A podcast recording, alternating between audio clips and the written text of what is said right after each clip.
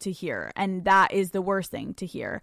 But I think it sounds like he is at that point where he, the fact that he mentioned multiple things in the breakup of like, you know, I just want to work on myself. And, and the fact that he mentioned one of the things as, you know, maybe there's something better out there. If a guy says that to you, it's almost like to me that sounds like he's really letting you down easy and like he fully had his mind made up and he fully realized he's not in love with you. If if he acknowledged that he thinks he can do better, I mean that does not mean it's true. Baby girl, that does not mean it's fucking true. But I think you need to hear that. It sounds like you're not really listening to one the reasons he gave you post breakup and then two it sounds like you're not really listening to the fact that you're saying every time you see him, it's as if nothing. He feels nothing. He's happy. He looks like he's moved on.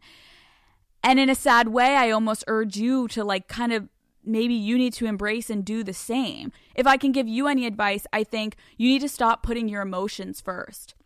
He's made it clear he doesn't want you back and is happy post breakup five years of a relationship for him to end it and now he's living his best life, that really means that man is fucking over it. And who knows, maybe one day he'll have an epiphany too, but for the time being, you shouldn't spend your time trying to figure out how to convince him to see the light and want to get back together. He's clearly not. And he's clearly seeing the light in a very different region, all the way on the other fucking side and fucking other bitches. And you need to stop wasting your time. Again, if it's meant to be, it will be. And like maybe he'll come to you but maybe you need to start trying to take almost a page out of his book. Yes, the dates haven't been good. Yes, you haven't been having success with other guys. Don't let that make you all of a sudden be like, but now I want my ex back. So, Daddy Gang, this episode is officially coming to an end finally.